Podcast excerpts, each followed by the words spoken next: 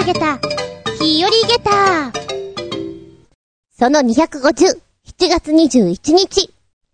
ギーン、ギンギン、ギーンスケー、ギーン。最近、朝出かける前と、家に帰ってきた時と、あまり遅くならない夜この言葉を発しております。先月末ぐらいにうちのにゃんこがですね、外に出てしまってまだ戻らずなんです。なので、ここが君の家だよというのをアピールするために、チャイムのように、定期的に名前呼んでおります。で、もしかしたらちょっと離れたところにいるかもと思って、うちの近所も寝る、歩きながら、ギンギーンって呼んでおります。だいぶ怪しい人です。で、うちの前がですね、結構、森ではないんだけど、茂みがすごいんですよ。藪というか。まあ、でもパッと見森っぽい感じですかね。前回、狸が出てくるよっていうお話をしたかと思います。こう、猫が帰ってきてわかるようにカメラを設置しているわけなんだけれども、そこに映るのが狸が映ると。もう最近ね、常連になってしまって、昼間でも出てくるようになった。君夜行性のはずなのにと。で、先週かアライグマもいたぞ。アライグマは来るわ。カニはよく来るわ。なんかワンダフルだなぁと思いながらね。びっくりたまげったのは、先月、いや、今月か。あの、やたらとかゆいのですよ。うん、かゆいな。蚊にしてはちょっと協力的な感じ。いや、ダニーちゃんかと思っていたの。ダニーにしてもちょっとなぁ、いつもと感じが違うなぁと思って。なあ、もしかしたら、ここ田舎だから、なんか蚊なんだけれどもすっげえかゆい成分を出す蚊がいるとか、蚊とかではない、やっぱりこう、人間のね、血を吸う虫がなんかいるのかもしれないなと思って、検索したんです。ダニ？じゃないよな。これなんだって調べたら、あれ？のみ？のみちゃんかい？いや、まさかと思いながら、うちの愛病をね、飲み取りしてサクッとやってみたら、いるんです、飲みが。いたみたいな感じで。いや、いたっていうか、なんでいるの？みたいなね。あの、ベランダとかには出てるんですけど、いやでも、あんだけベランダにいたらくっついちゃうのかな今うちには、4匹います。脱走してる子がいるんですけども、とりあえずお家の中には4匹。一匹いるってことは全員にいるなと考えていいでしょう。で、獣医さんに行ってお薬をもらってきて、つけてる状態なんですけど、まあ、かゆいのなんのって、たまらんよ。あんまりにもかきむしっちゃうので、あの、子供がかきむしらないようなさ、書いちゃダメとかあるじゃん。あれ買っちゃったもんね。もう無比とかやっていても強烈にかゆいね、時間帯がなんか来るの、クワーッと、来たーみたいな。おいらね、猫さん飼ってる歴長いんですよ。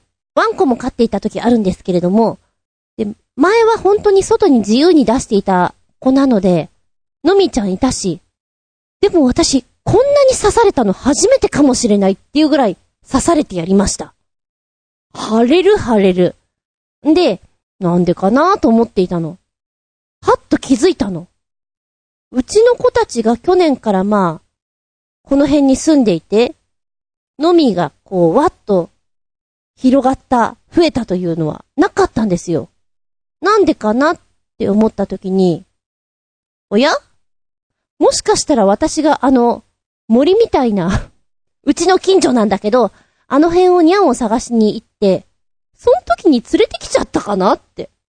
おや？原因私じゃないか？考えれば考えるほど、私が原因のような気がしてね。やっちまったな。確かに、普通の山道を歩くより、この雑草具合とか、人が通らない分すごいんですよ。いや、人は住んでるよ。住んでるけども、それでも、そんなにガンガン人が通るわけではないので、歩くところに、こう、普通に蜘蛛の巣が張ってあるのね。で油断して、こう、下とか別のところを見ていると、あの、蜘蛛の巣突っ込んじゃうもんね。ここにあるんかよみたいな。予想外なルートなんですよ。で、その辺をちょっとうろうろして探していたので、多分私が、のみーちゃんをお持ち帰りしたな。多分一匹かなんかこう、足元に、わーい、ご飯だ、チューって吸ってるのを、お家に持って帰っちゃったんだろうなと思う。もう、すごい強いから、奴ら。で、私は、前にニャン飼っていた時にもそんなに刺されなかったです。刺された記憶が1回ぐらいしかないんですね。今回は片足に、1、2、4箇所ぐらいか腕とかが、やっぱり4箇所ぐらい。いや、かゆいわーと思ったの。そしたらですね、相方が、すごい、なんかバンドエイドとかいっぱいつけてるんですよ。ちょっと、ひどい感じえ、どのぐらい刺された？って聞いたら、18箇所って言ってた。片足で。腕は？とか言ったら同じぐらい刺されていて、だいぶ水玉模様になってますね。なんか、私のせいで申し訳ない。ただ、片や5箇所の私に対して、18箇所刺されるって、お前さんやるな。疲れとるな。なんて思ってしまった。びっくりたまげったな話です。ってな感じで、しばしお付き合いくださいませ。お相手は私。最近、10年前のドラマ、スペックにハマっております。厚み純。どうぞよろしくお願いします。この番組は、ちょあへよ .com のご協力へて放送しております。ちょうど先月ね、TBS の方で一挙放送があったので、撮っていたんですよ。面白いなぁ。10年前、なんで私はこれを見ていなかったんだろう。10年前、私は何をやっていたんだろう。って思ってしまうぐらい、あの、全く、ノーマークでして、今更ながらです。で、あの、プライムビデオで私はその続きを見ているんですけれども、どうやら、スペック関係は配信が終了されるらしいよというのを聞きまして、ええー、そうなの？あの、スペックは、ドラマをやった後、映画もいっぱいやっていて、で、その前作に当たるのかな？シリーズとして継続。この辺も私全然見てないんですよ。ええー、ちょっと見とかなきゃと思って、今必死に見てる最中なんですけれども、戸田恵梨香さんが超可愛いなと思って。いや、こんな、おバカさんな感じのキャラもやるんだなっていうのを知らなかったから、びっくりたまげった。で、また後半になればなるほど口の悪さが目立っちゃって、ギャップがね。で、相方のこの加瀬亮さんの硬派な感じと、戸田恵梨香さんのこの、頭がいいんだけども、なんだろうな、おバカさんな感じ。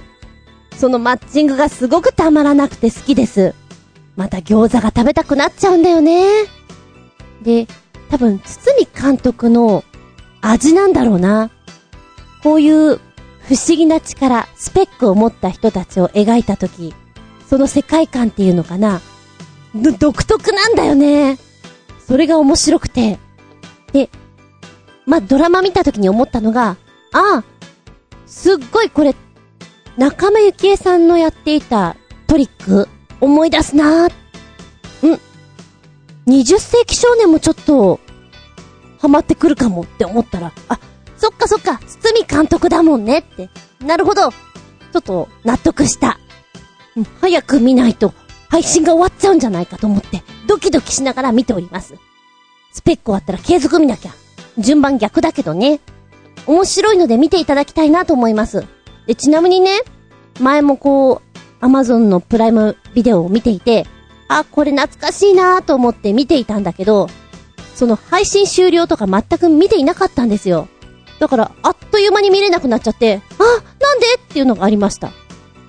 あれは、中学校の頃に見ていたのかな？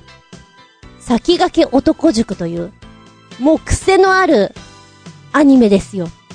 それこそ昔の少年ジャンプでやっていた漫画なんですけれども、よく、あの芸人さんが冗談で言ってます。名物、油風呂とか、ああいうのをやってるアニメで、懐かしいなぁ。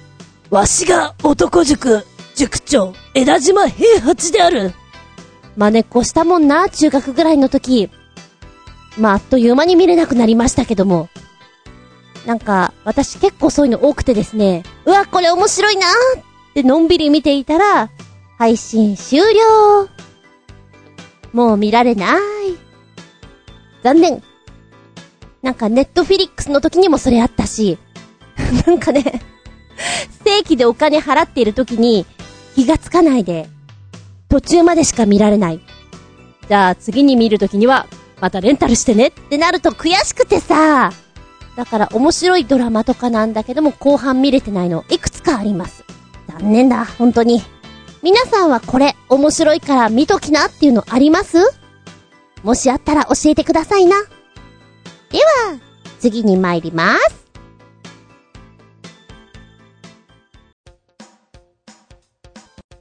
このニュースちょっと面白かったから、エキサイトニュースから、タイトル、インパクトがすごい。和歌山のアンテナショップにある、紀州の梅酒とは、梅酒っていいっすよね。甘いのが好きな人にもぴったりなのがあるし、いや、ちょっと甘いの苦手っていう人にもさっぱりめとかさ、トロンとしたのとか、いろいろあるじゃない？さて、この梅酒なんですけれども、紀州南高梅をはじめとする梅の生産量日本一として有名なのは、そう、和歌山県。国内で生産されている梅の6割は和歌山県産なんです。梅といえば、梅干しと、出てくるかもしれませんけれども、この話題になってる梅酒。何がすごいって、見た目がすごい？でかさがすごい？タンクがすごい？そうだなぁ。なんかの、科学実験してるみたい。クローン作ってるみたいな感じのタンクだよ。巨大なタンクに大量の梅とお酒が入っていて、人が入ったらリアルに溺れちゃうよっていう、そんな量だね。また死後が何人集まったらこの量を飲み干すことができるんだろうかと。え、どのぐらいの量入ってるんでしょうかこの梅酒のタンクは和歌山県白浜町にある海鮮マーケット、トレトレ市は南紀白浜内のカフェに設置されてます。中には梅酒が400リッター、梅が300キロ。梅が300キロ？なんかすごいね、300キロって。え、それだけ入ってるんです。また巨大なタンクには、梅酒は下に蛇口がついているので、カフェスタッフに注文すると飲めますよと。和歌山に来たらぜひ飲んでみてくださいね、と。なんか、どでかいもの飲んでるのってちょっと楽しい気持ちになる。ので、味はどうかなとは思うのよ。大ぶりな感じもするんだけど、楽しいからいいんじゃないの？確かにちょっと酒豪の人たちにさ、すっごい飲んでほしい。どのぐらいまでいけるのかと。どのぐらいヘロ、ヘロになってしまうのかを見てみたいかもね。和歌山か。和歌山はおいら行ったことないかも。もう一個、ちょっと面白いやつね。世界の特徴的なジェスチャー挨拶その意味は？というもの。問題。挨拶クイズ。手でグーを作り、合わせる。これなんだ？原監督でしょ？違うの？違うよ、これ。手をグーの形にして、拳と拳を合わせる。この挨拶は、ジャマイカでの、俺たち、友情あるぜていう友情の印なんですって。なんだよ、もう原監督かと思ったよ、グータッチ。もう一丁、挨拶クイズその2。鼻と鼻をつける。ピトこれなんだ？鼻と鼻をつけるって言ったらもう、動物の世界ですよね。いや、まさににゃんこがやりますよ、これ。お前は仲間だなーって。鼻つんできたらまあ仲良しだなっていう。え、こちらはですね、ニュージーランドのマオリ族、あ、有名だよね、マオリ族。マオリ族の挨拶。鼻と鼻を合わせること。これは、信頼の証とする。そうですよ。で、鼻には、命の息吹、魂が宿ると考えられている重要な場所なんですよ。それを合わせるということは、それだけあなたを信頼してますよということなんでしょうね。なんかおかしなのがいっぱいあるなちょっと面白くなってきた、私の中で。挨拶クイズ、その3。舌を出す。ベベーっとこう出す。舌を出すのは、バカにした感じだよね。これはどこの国かなまあ、ヨーロッパじゃないよな。アフリカっぽい気もするけれども。正解は、チベットで相手を敬う気持ちです。バカにしてませんよ。舌をベーっと出されたら、相手を敬ってるんですよ。そんな感じしないよね、なんかね。チキショーってちょっと思わなくもないんだけども、敬ってるの。そういう感じなの。さあ、次のが私の中では大ヒットです。挨拶クイズ、その4。唾を相手の手に吐きかける。ペッ、ペッペ。いや、侮辱？これ挨拶かな？唾をペッとかけるんでしょ俺様と喧嘩しようぜっていう、そういう意図しか感じられませんけれども、これはどこだ？アマゾンとかですか？正解は、東アフリカでの魔除けだそうです。えー、東アフリカのヒクユ族と呼ばれるその部族。唾には魔除けの意味やいいことがやってきますようにという意味が込められているので、相手を思って、ペッ、ペッペッとするわけです。あなたのことを嫌ってるわけじゃないですよ。でも、唾かけられたら、やっぱり日本人だから嫌な気分になるだろうな。しょんぼりだな。なんかあの、旅の思い出がなんか、うえーってなっちゃいそうな気がしません？あれ、私だけ？ジェスチャークイズ、なんか色々あってちょっと楽しい。なんかこう、ちゃんと予想を外してくれるところがいいね。はい。また時間があったらやってみたいな、ジェスチャークイズ。ってな感じで、ずんこの、ちょいばなでした。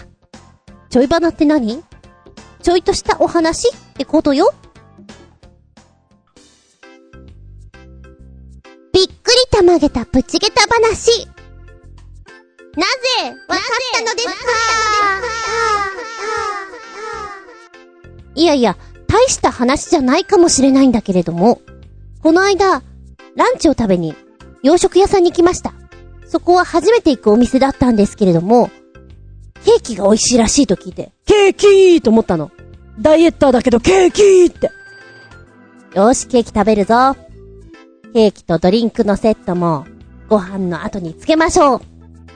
で、お店の人がね、あ、申し訳ございません。本日ケーキがだいぶ出てしまいまして、あの、ケースの中にあるだけなんですって。ん？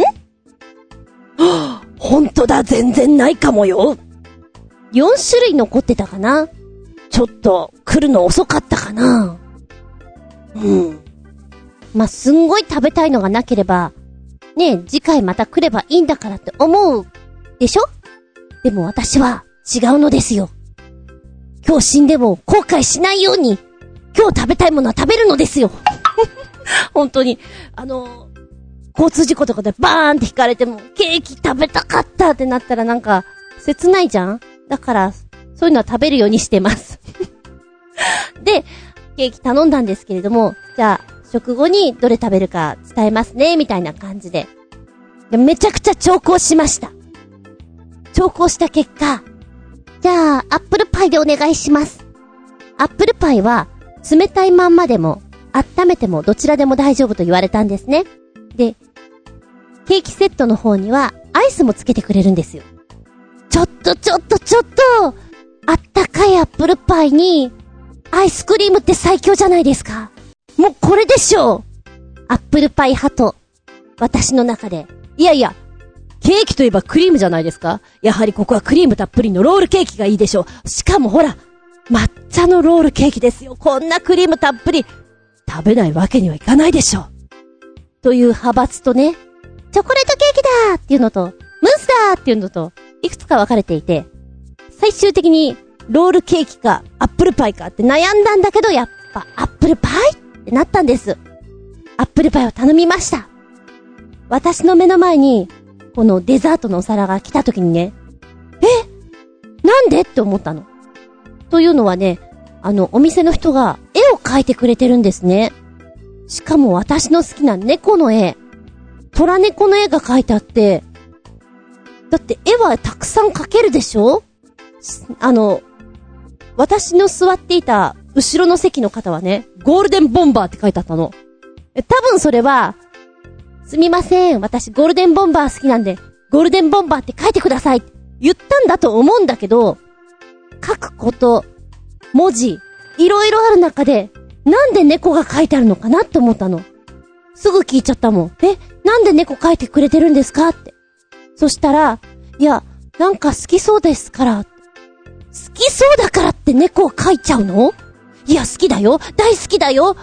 ほんとその辺に子猫がミャーミャー泣いていたらうちに持って帰るぐらい、好きだよ増え続けるぐらい、好きだよ猫それが分かっちゃうの？ん？待って。私猫臭いの？くんくん、くんくん。いや、そんなことないよね。私の洋服に猫の毛ついている？ついてないよね。なんで分かったの？ちょっと怖いんだけど。世の中には、勘が鋭い人っていますよね。え、その類なんですか？それとも、シャーロック・ホームズのように、何かこう、私の動きだったり何だったりでこう、察知したのですか？まあ、確かに私の荷物、携帯カバーとかって猫なんですよ。勘がいい人だったら、あの人猫好きって、察知できるのかなとかさ、深読みしちゃいましたもんね。いや、もしかしたらよ、私のこの会話の中で、猫の話が実はいっぱい出ていて猫好きと察知したとか。あの、飲み屋でバイトしている時に思ったのがね、私はカウンターの中でお仕事していました。で、ママとかは、すべてのテーブルのこの会話をなんとなく耳に入れてるんですよ。で、困った時に助け舟が出せるように、なんか聖徳太子じゃないんだけど、話をこう、聞き入れている。何かそういう技的なものを持ってらっしゃるのとかさ。人間ってすごいね。何かそういうスペックがあるのかねあ、最近ちょっとハマってるドラマの話に引っ張って持ってってきちゃったよ。でも、好きなものを書いてくれるのって超嬉しい。もったいなくて食べれないいや、食べるけど。っていう、ちょっとしたお話でした。なんか、そういうドキッとすることない？意外とネタバレすると簡単なのかもしれないけれどね。はい。びっくりたまげった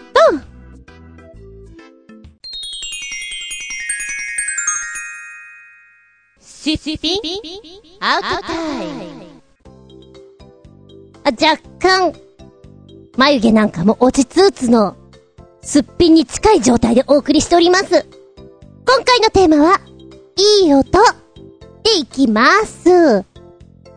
あなたにとってのいい音ってどんなのですか？ま、大抵の大人は、ビールの、この線を抜いた、シュポッ、トクトクトクトクトクトクトクっていう、あの音とか、んー、たまらんっていう感じになるんじゃないでしょうか。おいらは、ちょっと食いしん坊なところがあるので、どちらかというと、食べ物の音。そういった方が、ピーンと来るんですけれどね。土曜日に、おいら、ちびっ子たちにお芝居教えてるわけ。で、お芝居始める前に、ちょっとこのおしゃべり練習ということでフリートークさせてます。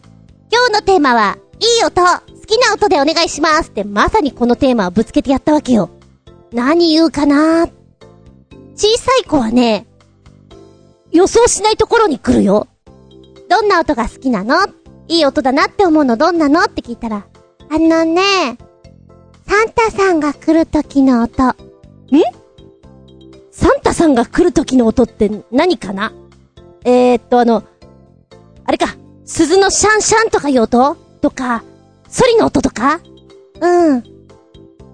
なかなかそういうのって出てこないですよね。さすがちびっこって思いながら聞いておりました。中にはね、何にも浮かばないっていう子もいましたね。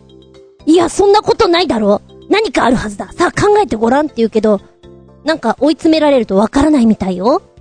いや、すごい子になると、うわ、大人みたいなこと考えてるんだなっていう子もいたしね。私が気に入ってるのは、あの子は3年生ぐらいかな女の子で。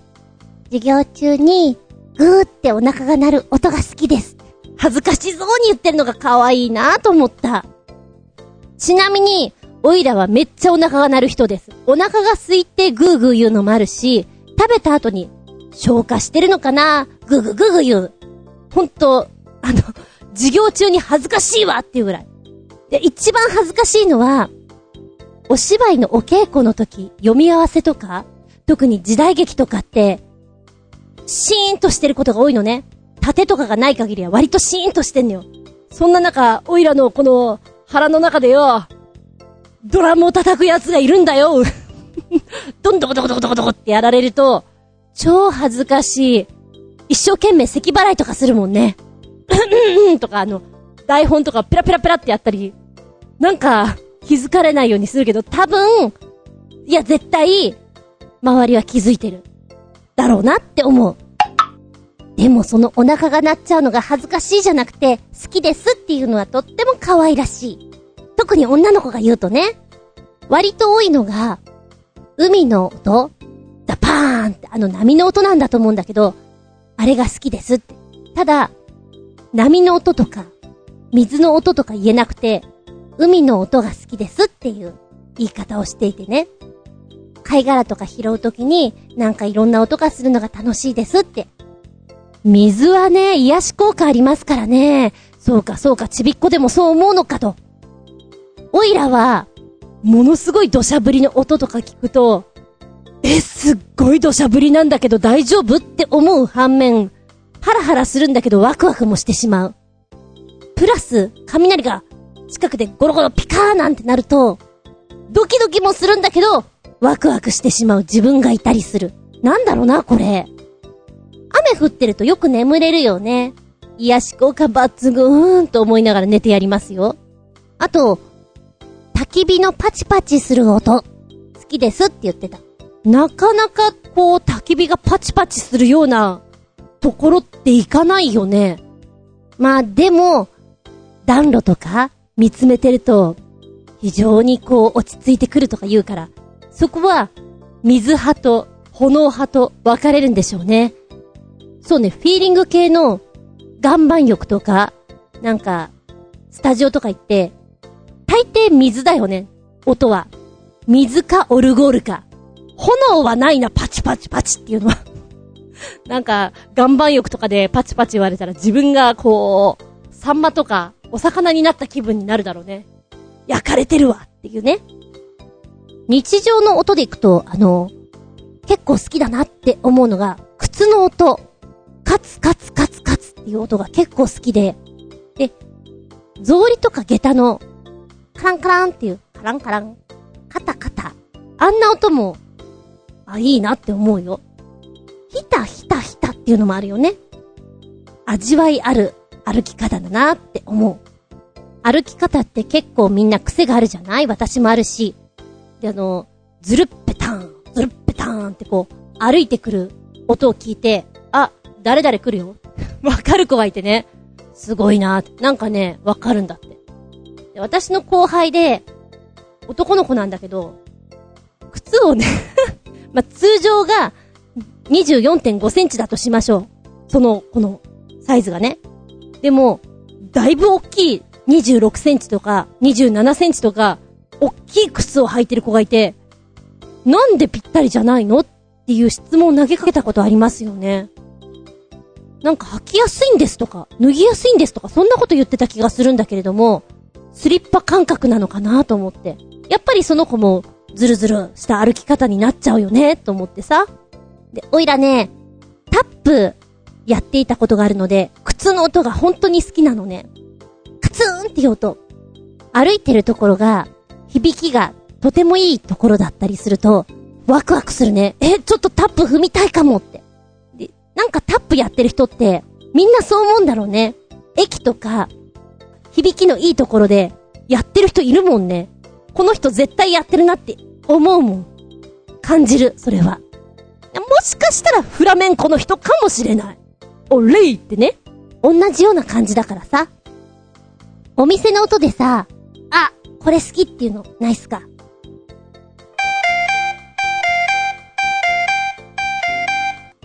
なんか、奥の方でこれが聞こえてくるとさ、上がったよ熱々だよ超うまいからねって、ポテトが言ってるような気がして。塩、濃いめでお願いします。あと、ファミコン世代の私、そう、スーパーマリオがとっても大好きでした。ので、この音も好き。ワクワクしない？なんか、今日残業だぜって思うと、もう、ボーナスステージだよね。このぐらいのレベル。稼ぐぞーって感じで。残業はいい。なんだろう。楽しい。夜人がどんどん減っていく中、ね、賃金がもらえるって素敵じゃないか。遅くなればなるほど私の中でもう、マリオがこう、ボーナスステージでこう、ティティティティティティティリンティリンティリンティリンティリンティン、今さっきまで、すっかり忘れていたんだけど、あ、そうそう、これ好きだったなって思ったのが、風鈴の音ね。風鈴なんだけども、ガラスじゃなくて鉄の棒のやつ。シャラララララーってすっごい軽やかな、綺麗な音がするわけよ。この家に引っ越してきた時に、確かあった。で、あのー糸か何かが切れてしまって、段ボールにしまったなーっていう記憶がある。ああ、出してあげたいなって、今ふと思いました。風鈴っていいよね。銀座には、夏になると風鈴屋さん、おじさんがね、風鈴いっぱいこう、木の棒にぶら下げて、練り歩くのよ。え、なんだここ江戸かって思った。いや、江戸なんだけれども、時代が、なんか、タイムスリップしたみたいで素敵だなって思った。いい音だなって思うのは、私猫を飼っておりますというのは冒頭にも言いました。猫さん撫でてるとゴロゴロゴロゴロっていう、あのゴロゴロ音。たまらん。癒される。もう、あれを聞いていれば、安眠できんじゃないかなって思う。あと、心臓の音ね。トックン、トックン、トックンっていう。あの音は、不眠症の人とかっていいんじゃないかなって思うよ。いや、パチンコとかさ、スロットが好きな人なんていうのは、あの、うるさいんだけど、あの音がたまらなかったりするんじゃないかな。もう若干の依存症入ってると震えが来ちゃうぐらいな。来たーみたいな。一日一回は聞かないと何か落ち着かない。あるかもよね。えーと、お稽古の中で好きな音なーにで、えって思ったのが、中学生かな？私は ASMR が好きでして、その中でもって、ASMR。ん？何？何？何？最近の子は、おばちゃん、なんか何言ってるかわからない時がある。ま、大雑把に言うと、音楽ではなく、音や視覚全般から得られる心地よさを扱うジャンルということらしいんですけれども、聴覚、ちょ、ちょ、聴覚って何？聴覚や視覚の刺激によって生じる心地よさだったり、気持ちよさだったり、ゾクゾクしたりリラックスする効果、落ち着いたり安心したり、睡眠が誘導されたりという、一個の癒しのジャンルだったりするらしいんですね。で、その中で、私は、咀嚼音を聞くのが好きで、YouTube でずっと見てますと。ほーん。咀嚼音。確かにいい音だなって思う中に、私はおせんべいバリバリとか、たくあんゴリゴリとか、咀嚼音も上げられるなと思うの。なになに今 YouTube でそんなの流行っとるの？おばちゃん知らんかった。って聞いたらね、もうずっと見てんだって。え、で、一番好きなのはどんな音なの？って聞いたら、飴が好きです。飴、飴ってあのゴリッとかそんな音？好きですっ。で他におすすめは何があるの？って言ったら、クッキーが私は好きです。うーん。あと、海外のお菓子とかの目玉のついてるグミとかそういうのが好きです。なんか随分具体的に来るなと思ってさ、おいら、昨日 YouTube でいろいろ見てみたの。で、それをね、一人の子だけじゃなくて、何人か言ってたのよ。ASMR で、こういう音を聞くのが好きですって。そんな流行ってんだ。じゃあ聞く。見る。おばちゃん見たのね。やべ、良さがよくわかんないんだけど。確かにいい音だなって思うんだけど、これずっと聞いてんだ。いいなぁと思ってずっと聞いてんだと思うと、うーん、おばちゃんはそれしないかも。なんか、YouTube 撮ってる人も、面白いね。あの、リンゴとか、バナナとか、フルーツをダーッと画面上に並べて、一個ずつこう、食べるだけゴリゴリ、ボリボリ。グミとかだったらもうほんとグミとかだけを15分くらいでずーっと食べ続けて、結構これきついんじゃないかなと思った。いやー、超マニアックだなこういう世界があるんだなグミなんかは、あの、くちゃくちゃというか、くちゅくちゅというか、はっきりした音が、これだっていうのがあるわけじゃないので、これを求められてるのかと思うと、なるほど。今テレビとか見ないで YouTube のこういうの見ちゃってるのか。番組作るのも難しいよねって思ったね。YouTube やってる人も、次はどんな咀嚼音でいこうかっていうのを考えちゃうだろうなと思って。見てはいないんだけど、スポンジ食べます。文房具食べます。洗剤行きますとか。もう、言っちゃいけない ラインを超えてるのが多々あって。なるほど、己との戦いですかと。楽しいね、そういうのもあるんだねって、見ながら思いましたよ。面白い、いいなっていう音でいくと、さっきからちょいちょい鳴らしている音。携帯で鳴らす効果音。こういうのも結構好きです。とりあえずこれ聞いて。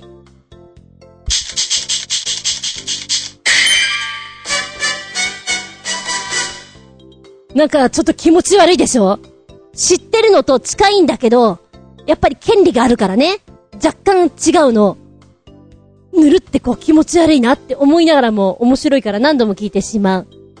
効果音とか、えっ、ー、と、携帯の着メロがすごく好きで、ガラケーの時ですね、パカパカの携帯の時に、もうずっとそれで遊んでましたね。で、昔の携帯は、チャッチーんだけど、結構いろんな音が入っていて、それが楽しくて楽しくて、ダウンロードとかするのも視聴ができたりして、遊んでましたね。今はさ、音がいいから、いいという意味合いでは、ちょっと面白さ半減なんだよね。若干嘘っぽい方が楽しい。なので、携帯アプリとかである効果音が、すっごい、よくできてるのよ。なんだよ、こんなによくできてんのかよってぐらい。でも嘘っぽいのは本当にね、もうちょっと頑張れなかったかなっていうような。まあ、ただだし、そういうことを考えたらあれなんだけども、これね、痛くないやつ。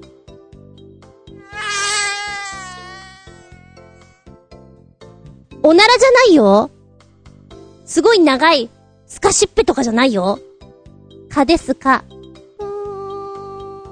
ただ、効果音にするとこうなっちゃうんだよね。なんかね、その嘘っぽいところが突っ込み満載で楽しいの。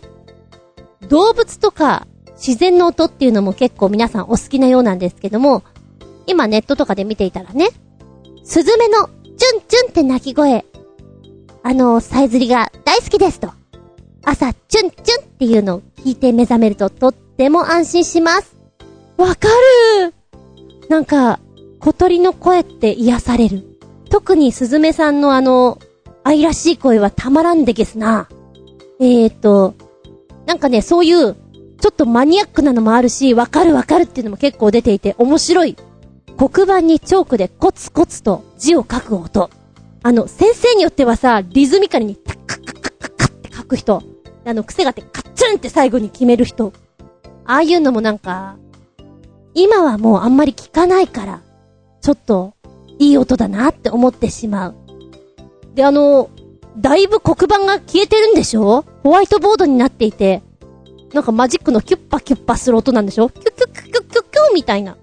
ちょっとつまんないよね。うん。あ、これ面白いなと思ったのはね、あの、コンサートとか行った時に、チューニングしてるじゃん。あの音が好きですとか。あ、まあ、確かにね、チューニングしないとね でも、始まるぞーっていう盛り上がりがあるのかな？確かにあれ一番最初何やってんだろうとは思った。いつ演奏するのかなって。開くにね。おいらね、東京からこの、アライグマや、狸がいる、そしてイノシシにも会ってしまった、この地に住んで、思うのが、自然の音が本当に多くて、東京からこっちに来るときにいつもね、カエルの声が結構してたのよ。特にこの時期。うわー来たなーって言うぐらい、ゲロゲロゲロゲロ。あれがなんかね、ちょっといいなって思います。で、ポーポケッキョこんなによく聞こえるんだっていうぐらい、毎朝聞けるし、しょっちゅう泣いてるし、都会ではほとんど聞くことができないなって思うよ。なんか謎の生物の声とかね。あ、あの音も結構好きだな。雪が降ってきて、ふわふわの雪で踏みしめた時の音っていうのかな。あんまりそういう経験がないんだけども、いいなって思う。特別感っていうの？ああ、そこで言うと子供の頃好きだったのが、霜柱本当に寒い朝、コンクリートと土との間ぐらいが、ワシャワシャになっていて、霜が降りていて、そこを踏んだ時の、サクっていう音。ああいうの好きだったな。あえてそういうところばっかり歩いていた。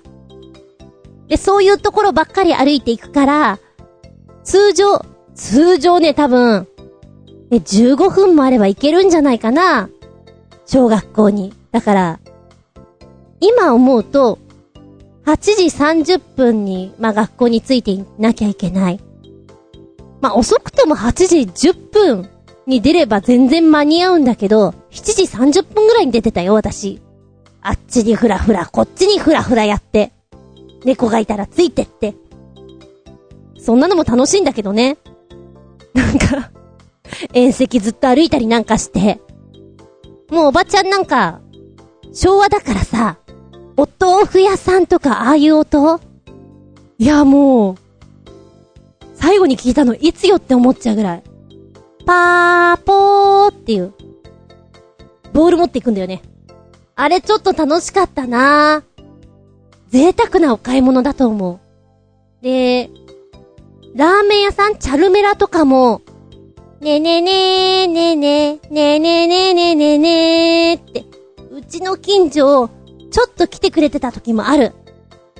食べたいなって思いながらも、大抵そういうの来るの遅い時間だからさ、もうご飯も食べ終わっちゃってるし、うちは寝るのが早かったから。なんか、食べられなかったんだよね。でもなんか、あの音が、あの音を聞くと、ワクワクした。同じような感じで、この家の近所に、ま、移動販売の車が、お魚屋さんとパン屋さんが来てたな。あれもなんか、独特の音。お魚屋さんはね、かわいい、かわいい、魚屋さんっていう音を流してくれるの。軽トラかなんかで売りに来てたね。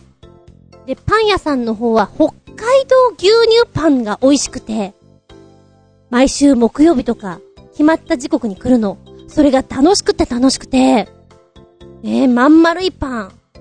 なんか、今で言うブールみたいなやつが甘くて、牛乳パンなんだけど、500円ぐらいで売ってたんじゃないかなと。当時で500円だから結構高いと思うんだけど、美味しいので買っていた。すんごい好きだった。懐かしいあれ？味のほ、味の話になってしまった。おや？なんか味の話になってしまってるぞ。おやおや？まあ、音ってさ、パブロフじゃないけど、こう、脳みそにガツンってくるんだろうね。この音を聞いたらこの味が来るよ、みたいな。だから余計に連動して出てきちゃったのかもしれない。学校のチャイムなんてどうですか？好きだーっていう人もいれば、いや別にっていう人もいるでしょ？昨日聞いたのではね、チャイムが鳴ったら、勉強しなくていいやーっていう気持ちになるから好きですって言ってた。君も素直でいいな、その答えかわいいぞ。でも今、チャイムとかも、うるさいっていうのもあるし、自分たちで時計を見て行動できるようにしましょうっていうことでなくそうっていう動きもあるんだよね。うーん、なんか、ちゃんとした人になってもらうためにはそっちの方がいいと思うんだけども、学校のチャイムって、ちょっと特別だから、やっぱ欲しいなって思っちゃう。せめて、修行と、お昼休みの、あの、ご飯の時ぐらいは、キーンコーン、カーンコーンって鳴らしてほしいな。なんか学校らしいじゃん。とめどなくお話ししておりますけども、あなたのいい音ってどんなのがありますか？やっぱ焼肉ジュージュージュージュー、とんかつとかジュワジュワ揚げられてるようなそんな音ですか？いや、たまりませんね。食欲湧きますね。赤ちゃんが笑ってる声。あれを聞いてると、すごくハッピーな気分になる。なんていうのもあるみたいですよ。耳を澄ましてごらん。いろんな音が聞こえてくるよ。あ、そうそう。オイラが好きなわーあの、マリリン・モンローのやつね。あれ大好き。なんだか、連打したいぐらい。これこれ。わー実際、マリリンが、わーって言ってたかどうかっていうと、え、映画にそんなシーンあったかな？あの、スカートがひららんってなっちゃうところかしら。あんまり、出てこないんだけども、ただ、この、わーは、マリリンの効果音になってるんだよね。なんかそれで言ったらさ、昔のアニメとかの、こう、決め台詞とかあるじゃん。ああいうのも、いい音だなって思う。話がそれそうだから。今、ふと思ったの。わーがあるんだったら、なんとなくよ。シティハンターサイバーリョウの、もっこりーっていうあれがあっても面白いんじゃないかなって。ってな感じで本日は、いい音でお届けしましたよ。うわー、飛べどない。この番組はちょあへよ .com のご協力へて放送しております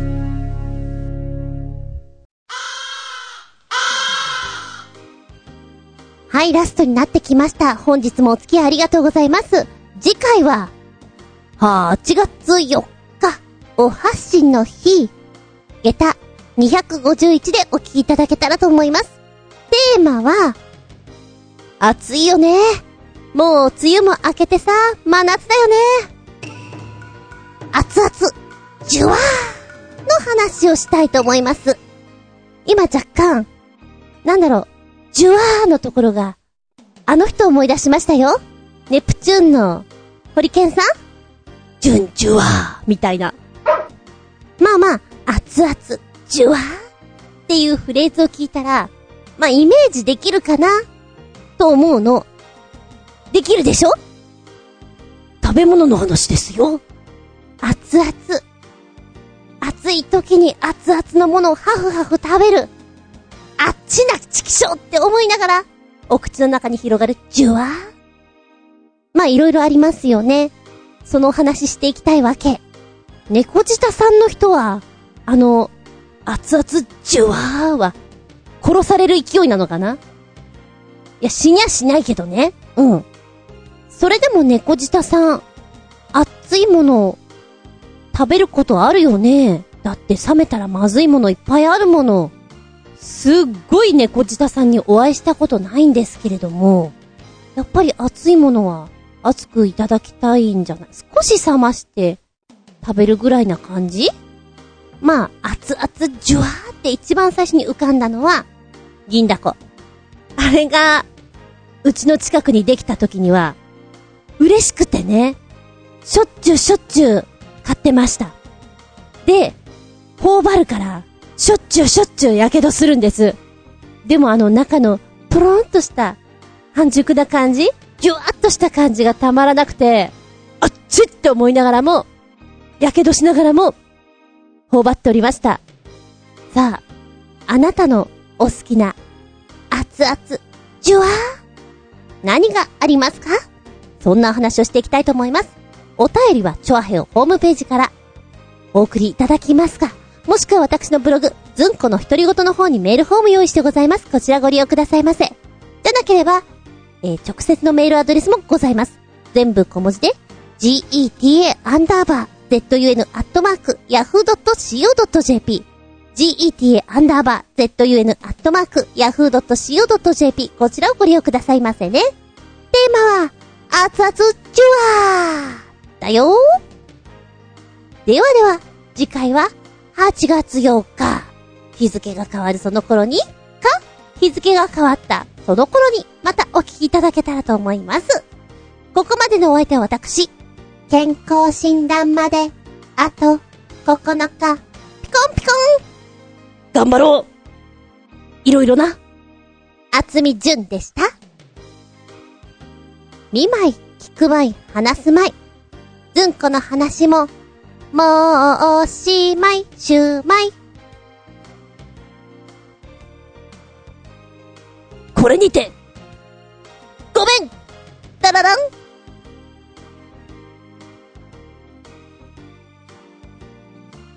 今日、チーズティーなるものを飲みました。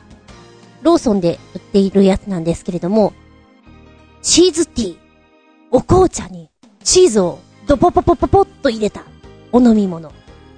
思えば、去年2019年の今ぐらい、流行るぞーという話を私耳にしまして、それ以来チーズティーの存在を忘れておりました。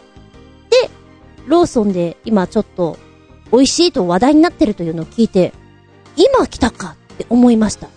え、一年ぐらい経つんじゃないのって。そうね。チーズティーはね、本当の味かどうかわからないよ。ローソンで売ってるチーズティーは、美味しいっちゃ美味しいんだけれども、なんでしょうね。あの、思ってた感じの味とは違うなって思いました。で、子供の頃になんか飲んでいる乳製品の味、こんな味あったよな、ちょっと懐かしいなって思いながらね、飲んでいたんですけれども、ちなみに、チーズティーとは、チーズってあの、私の知ってる普通の固形のチーズ、あれを入れてるのかなと思ったら、違うんですね。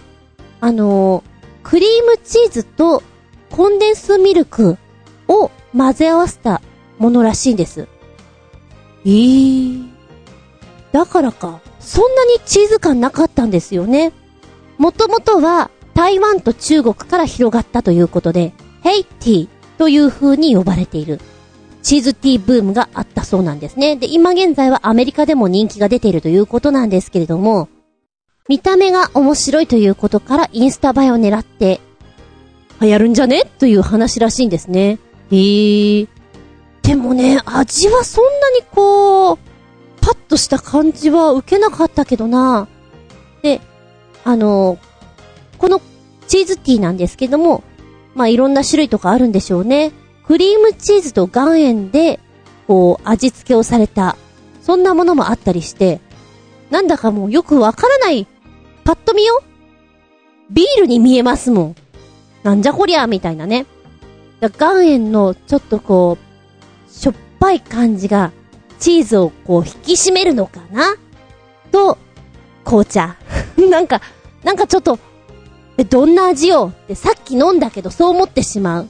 同じようにね、これほんと流行るのかなって思っていたのが、バターコーヒー。最初に聞いた時に、バターにコーヒーでしょ？ありえんわって思ったんだけども、想像のできない味、プラス、非常に健康的によく、朝ごはんに飲むと、一日、こう腹持ちもよく、ダイエットにもいいぞというのを聞いて、え、それは面白いなと思って、買いに行って飲んだ記憶があります。不思議な味だった。好きか嫌いかって言われたら私は普通のコーヒーがいいなーって思ったんだけど、今、ネットニュースとかこう見ていると、すごい出てくんだよね、バターコーヒーが。今来たかって思ってます、本当に。なるほど。だから、流行りのこう火がつく時のこの速さっていうのが、目に見えて速い時と、じわじわじわじわ来てる時の差が面白いなと思って。で、改めてね、あの時バターコーヒーを飲んだけれども、日が経って、いろいろこう改良されて、もっと美味しくなって飲みやすくなってるんじゃないかな。またトライしちゃおうかなって思うぐらいです。面白いよね、そういうのってね。こいつ来るかな流行っちゃったよみたいな。そういうのが気づけた時ってね。えっ、ー、と、チーズティーは今現在ローソンで売ってます。もしよろしければ飲んでみてください。バターコーヒーの方は、確かファミリーマートさんで売っていたかと思うんですけれども、実際お家で作ることもできます。おすすめはお家で作っていただくのがいいんじゃないかなと思うんだけれども、今は便利ですなぁ。もう、粉末で売ってるのね。サクッと見たら、アマゾンで2178円で30本入っている。便利だねこれは、バターコーヒーというと、ちゃんとした作り方を見るとね、結構めんどくさいんですよ。えー、これやるのかい？みたいな。バターは、通常の売られてるバターではなく、本来はグラスフェッドバター、食塩不使用のものが望ましい。250g で2500円。いや、きっともっと安いのがあると思う。プラス、必要なのが MCT オイル。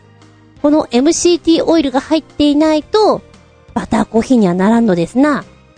今ね、クックパッドとか見てると、自分流にバターコーヒー作りました、なんていうのが出ていて、参考にするのはとてもいいと思います。すごいのはね、これはありかなと思ったのが、インスタントコーヒーに普通のバターを入れてやります。なんかちょっと乱暴な感じもするんだけど、味的にはちょっと似てるものになるのかな？まあでも、お家の中で本当にこう、自分流に楽しむと濃さを調整するという意味合いだったら、ちょっとお高めのバターと MCT オイルを買って作るのがいいんじゃないかなと思います。ちなみに MCT オイルは 160g で1300円。